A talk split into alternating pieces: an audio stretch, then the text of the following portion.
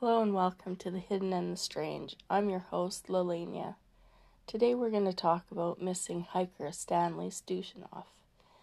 Stanley is 68 years old and he went for a day hike May 19th, 2021, from his home in Calgary to the Sheep River Provincial Park area, which is part of the Kananaskis country. Along with its many hiking trails, there are also many animals such as bears, wolves, cougars, bighorn sheep, and more. This area is heavily wooded and around an hour drive from Calgary. When Stanley never returned that evening for dinner, his partner Dolores called the police, which led to a full out search with ATVs, horses, helicopters with FLIR, drones, and many people on the ground.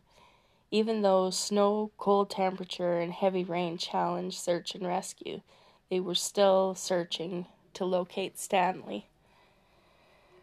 The daughter of Stanley's partner, Stacy Dreyer, said, It's perplexing not even an item of clothing belonging to Stooshinoff has been found. We just find it so bizarre. There's been no trace of Stan. So, what happened to Stanley? Did he get hurt? Did he get distracted by something?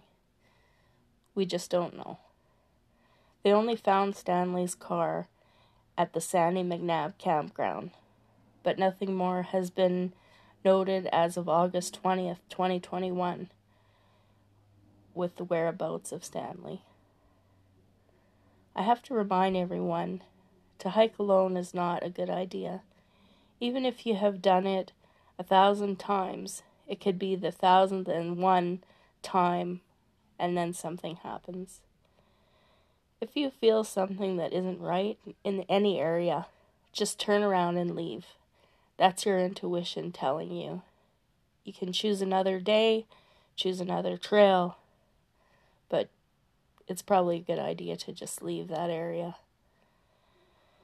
If you have any information on Stanley, please call the Calgary Police. And in the meantime, stay safe. And if you have a story to share, please send it to me at thehiddenandthestrange at gmail.com. Thank you for listening.